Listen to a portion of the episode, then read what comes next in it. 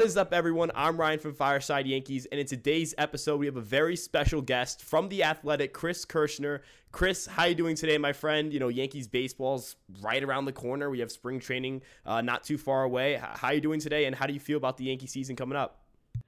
I'm doing well. Uh, definitely looking forward to getting down to Tampa. Um, I know a couple of the other writers are down there now.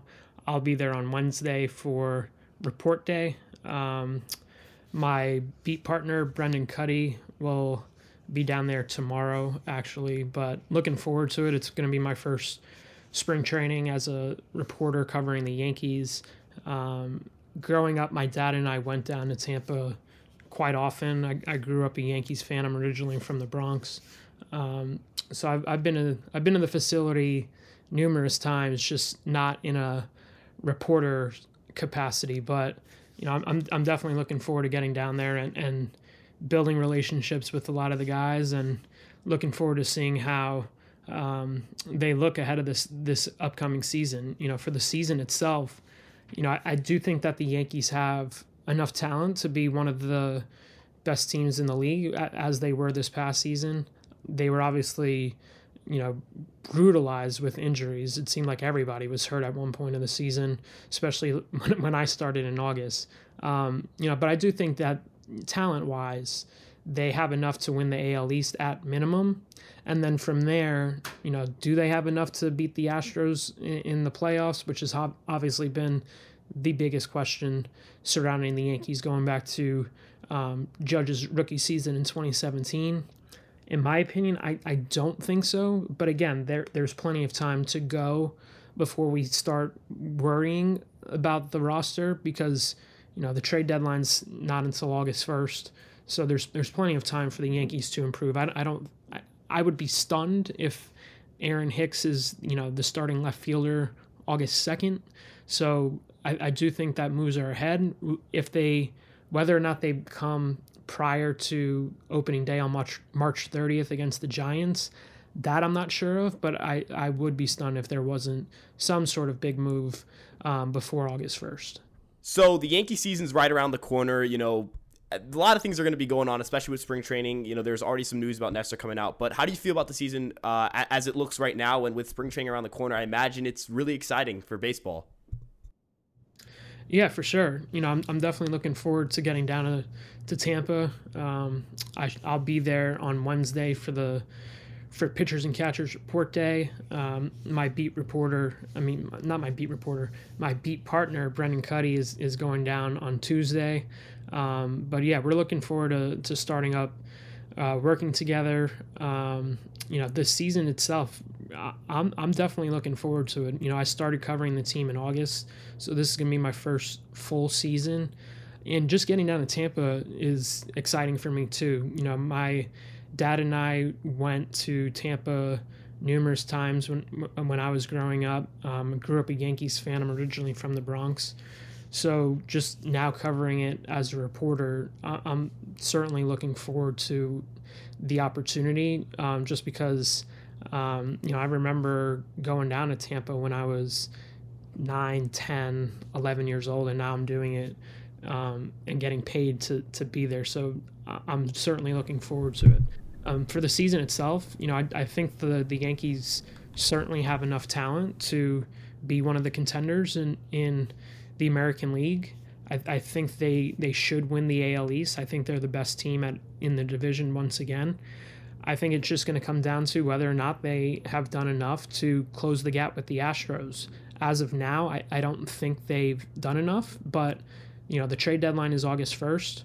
Um, I I would be surprised if you know, for example, Aaron Hicks is the starting left fielder on August second.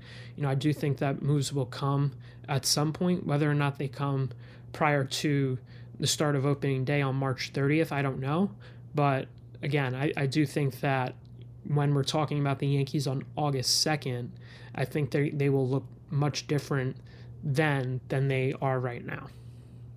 Yeah, you know, that's a really interesting point about how, you know, this team, yes, you know, we have to evaluate the team as it is right now, but end of the day, you know, the deadline still definitely matters. Your team in April does not look like your team in October. And we've seen kind of the negative side of that with not having LeMahieu or uh, not having Carpenter after you kind of feel like you can rely on him at some point during the summer. Um, but you know, the Yankees in left field, they do have a question mark there. It seems to kind of be the more the most pressing issue or the most pressing position battle because there's a lot of uncertainty going on there. You know, um, how aggressive are the Yankees in the outfield market right now? And, and kind of more importantly, I guess, how do the who are some guys that you think can step up outside of you know the Hicks and Cabreras of the world uh, to potentially get some reps in left field? Yeah, I mean, they're still you know in communication with Jurickson Profar from San Diego. Um, right now, Profar just wants more money than the Yankees are willing to give. The Yankees are kind of right up against the the the Cohen tax, if, if you want to call it that, and they don't want to go over that. If they do clear out space, you know, perhaps they re-engage with Profar, but but as of now, you know, I'm expecting either Hicks or Cabrera to be the starting left fielder come opening day. There aren't really many options outside of that unless you want to go extreme. You know, could it be Estevan Florial? Probably not, honestly. Um, there's there aren't many options. Um, if you want to go crazy, could someone like Austin Wells?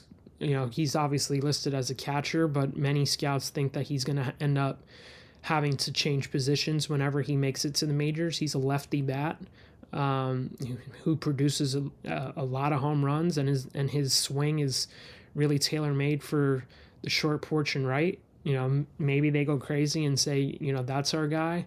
But as of now, I don't really expect anyone else to be in the mix for left field other than Hicks or Cabrera. Um, and right now, I'm predicting Aaron Hicks is going to be the, the starter on opening day. And I, I know that um, it's not the answer that Yankees fans are probably wanting to hear, but um, unless the Pirates dramatically lower their ask for Bryan Reynolds, and, and the Yankees certainly remain interested with wanting Reynolds. It's just the Pirates want, you know, the the moon and the stars for Reynolds and you know, and this is just frankly my opinion. I don't think he's on that level where you know, the Yankees should feel comfortable giving up two of three of, you know, Volpe, Peraza, and Dominguez. It's just too much. He's a good player.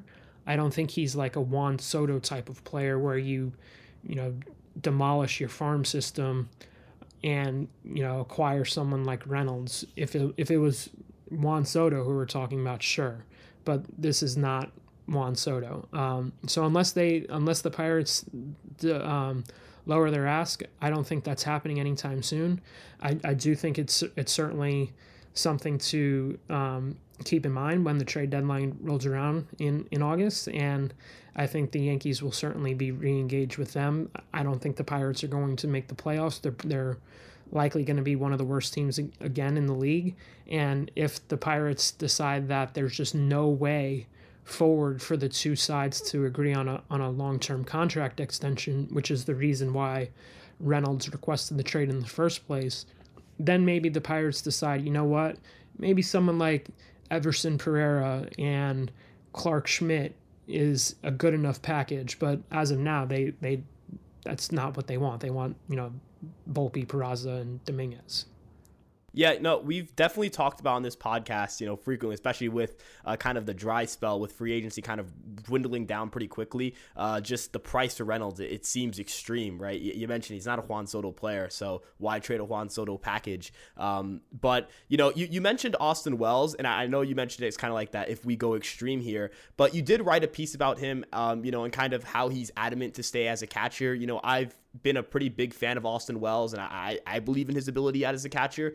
You know, um, you also wrote about him as someone to look at in spring training. You know, what are some of the things you think uh, would be considered positive signs? I know he's not going to make the roster, most likely the major league team, but what are some things that you think are important for him to go through in this spring training, uh, kind of maybe his last one uh, as a permanent minor leaguer?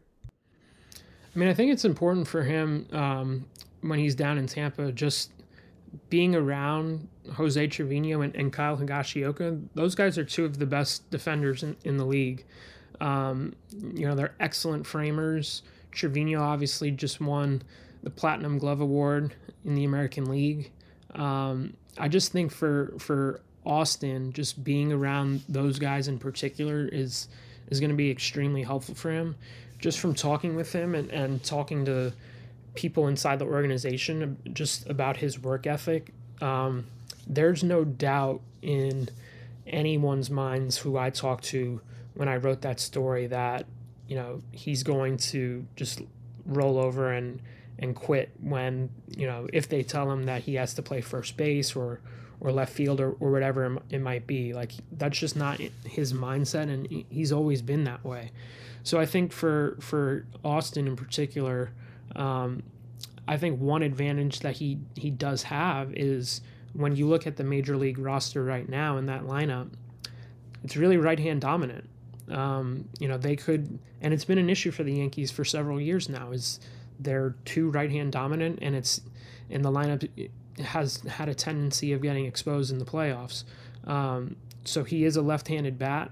Um, as I said before, you know he is one. He's someone who has produced a lot of power in the minor leagues. That's never been an issue, and his and his swing path is tailor-made for the short porch in, in right field. So if the Yankees, you know, want a left-handed bat, there aren't many better options in their farm system than Wells. So I think he has that going for him. Whether or not he sticks at catcher, I think it's it kind of varies from person to person who you talk to. The Yankees are, are saying all the right things, and I don't think they're going to come out publicly and say, yeah, like this guy can't catch and, and he stinks behind the plate and we're gonna just throw him out to left field. They're not they're not going to do that. When you talk to people outside of the organization, is that's when varying opinions have. You know, um, some people don't think he has a strong enough arm to stay behind the plate, which is why they think either first base or left field is a better option for him.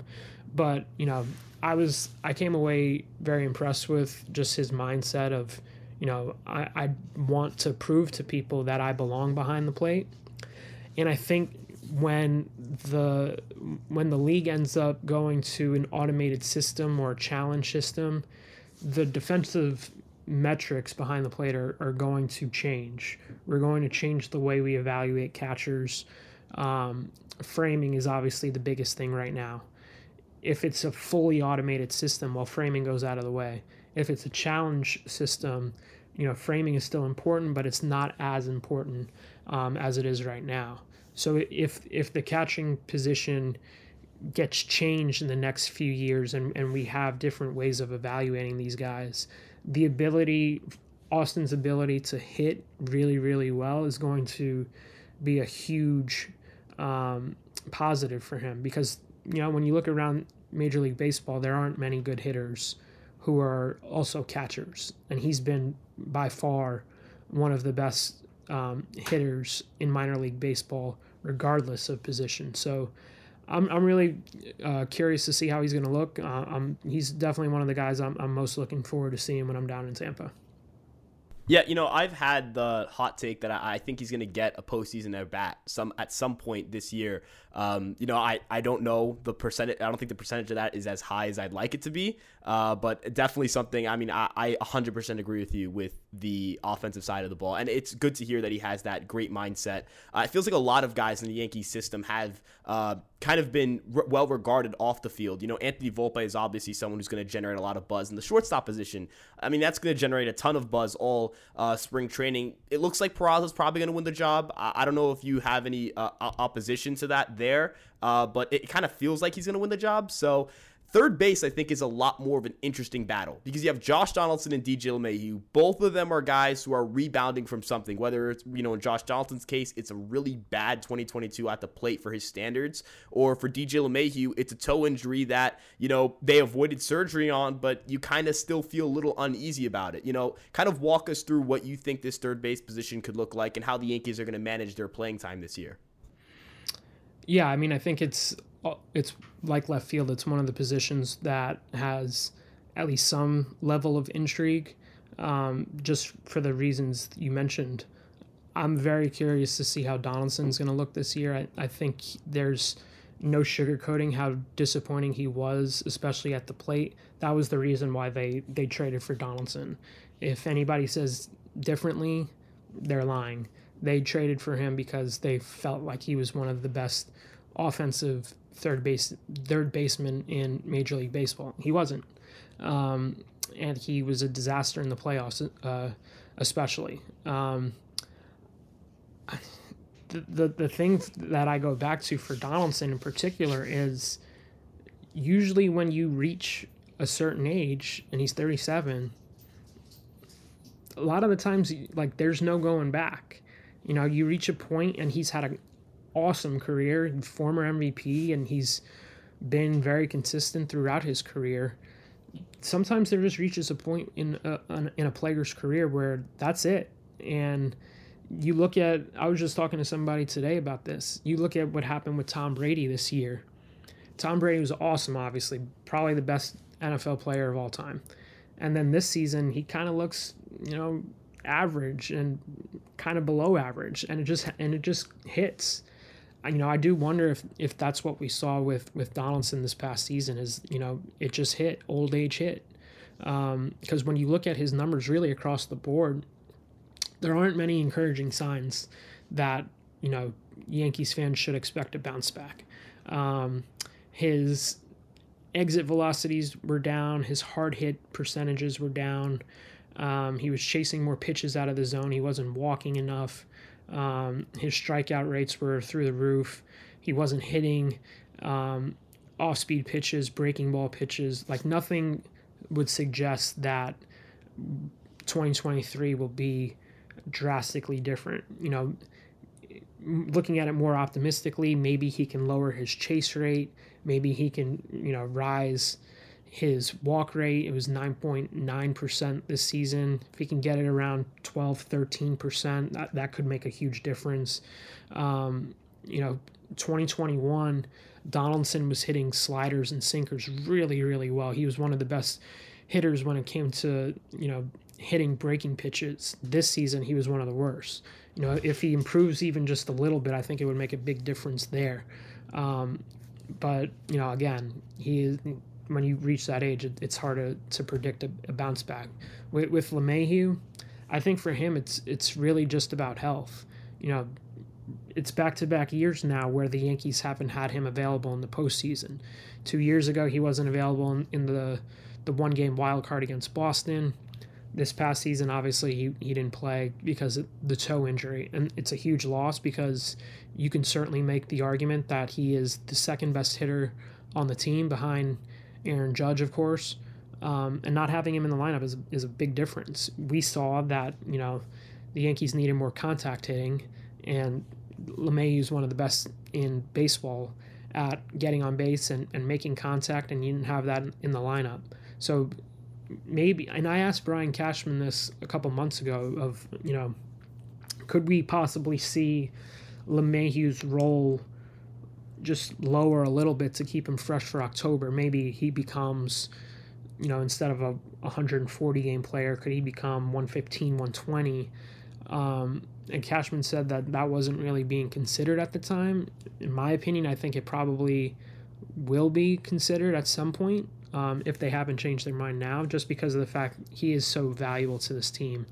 Um, but again, I'm, I'm I'm very curious to see what happens in the infield because you have Rizzo, who's likely playing first base, Torres at second, Peraza, who I'm projecting at short, and either Donaldson or, or LeMahieu. LeMahieu is obviously the better player. Uh, Donaldson is owed $27 million, and I and I do wonder if that's going to play any sort of factor into whether or not he ends up playing. I don't know, um, but it, it's going to be I'm gonna, it's going to be interesting to see how the the infield shakes out. Yeah, I, I, think you make excellent points about kind of the availability of LeMahieu, how important that is. I mean, if you look at the uh, kind of even that game one itself, where Donaldson really struggled against Verlander, there was some really ugly swings there in pretty key situations early on where the Yankees could have pushed Verlander on the ropes, and where you kind of look at and say, if we had LeMahieu there, maybe he puts a ball in play, and perhaps the Yankees did a couple runs across and perhaps steal that game, and then you don't know how the series plays out after that.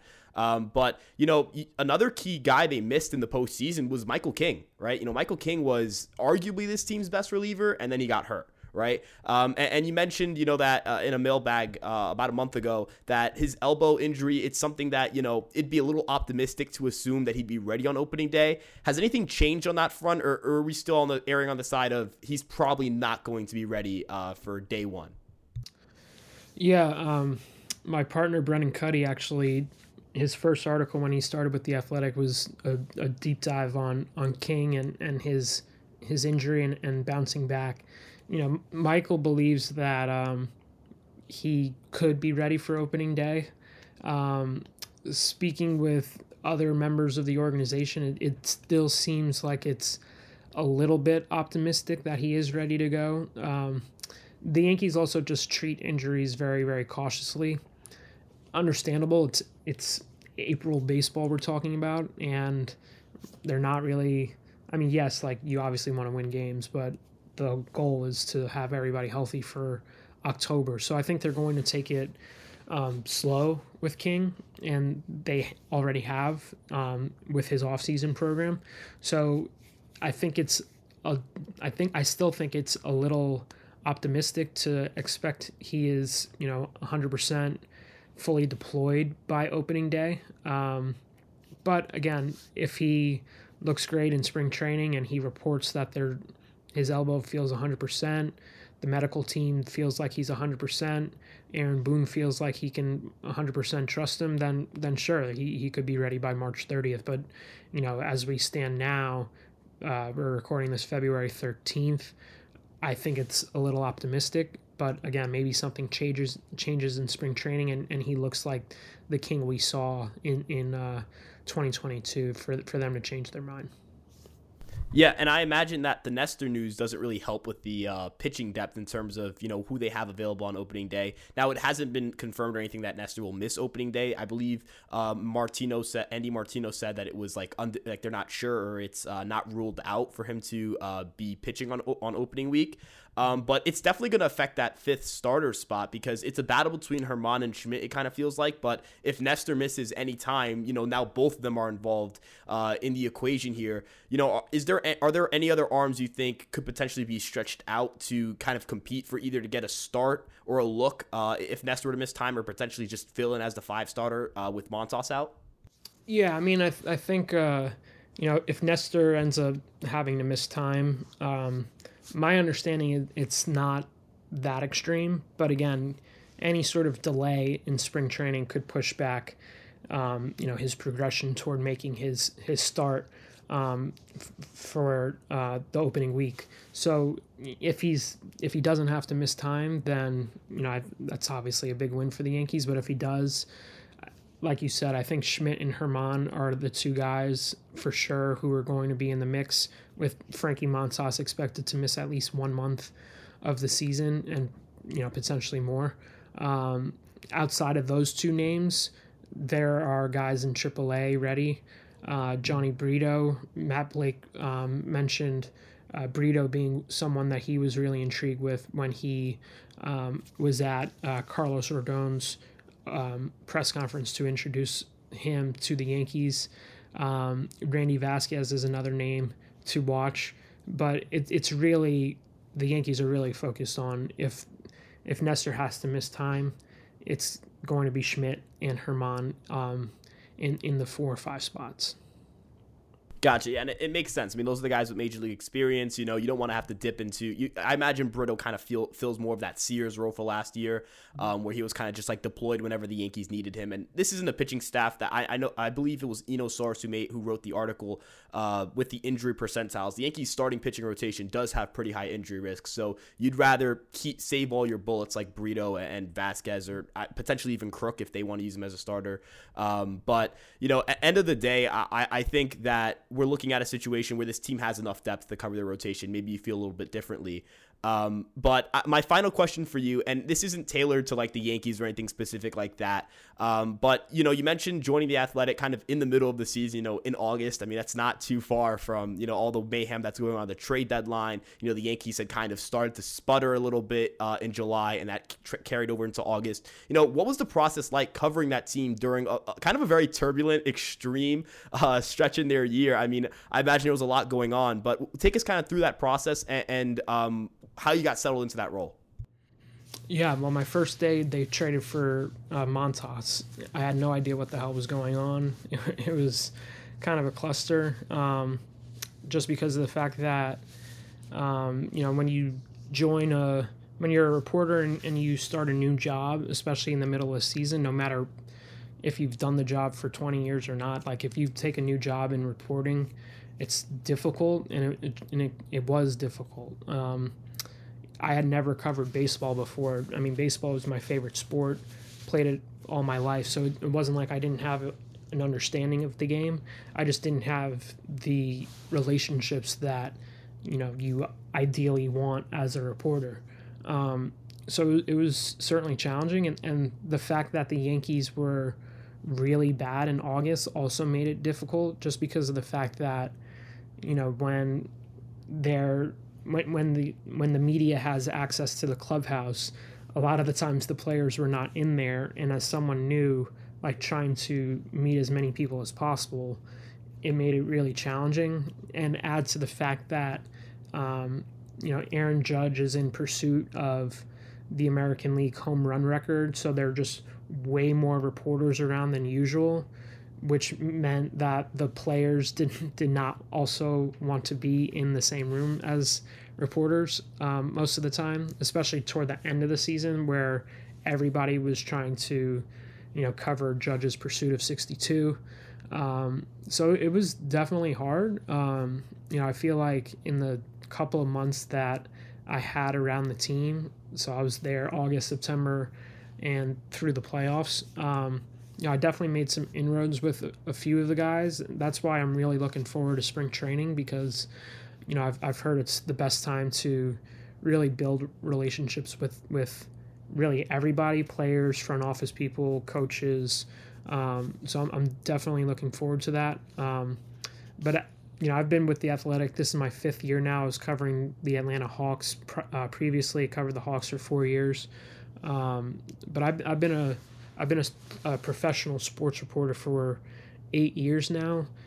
You know, reporting skills transfer no matter what job you have. You know, I, I could leave the Yankees beat tomorrow and, and, you know, go cover the Columbus Blue Jackets and, and figure it out on, on the on the fly. Um, you know, and that's what I had to do when I started in August, just because it's the middle of the season.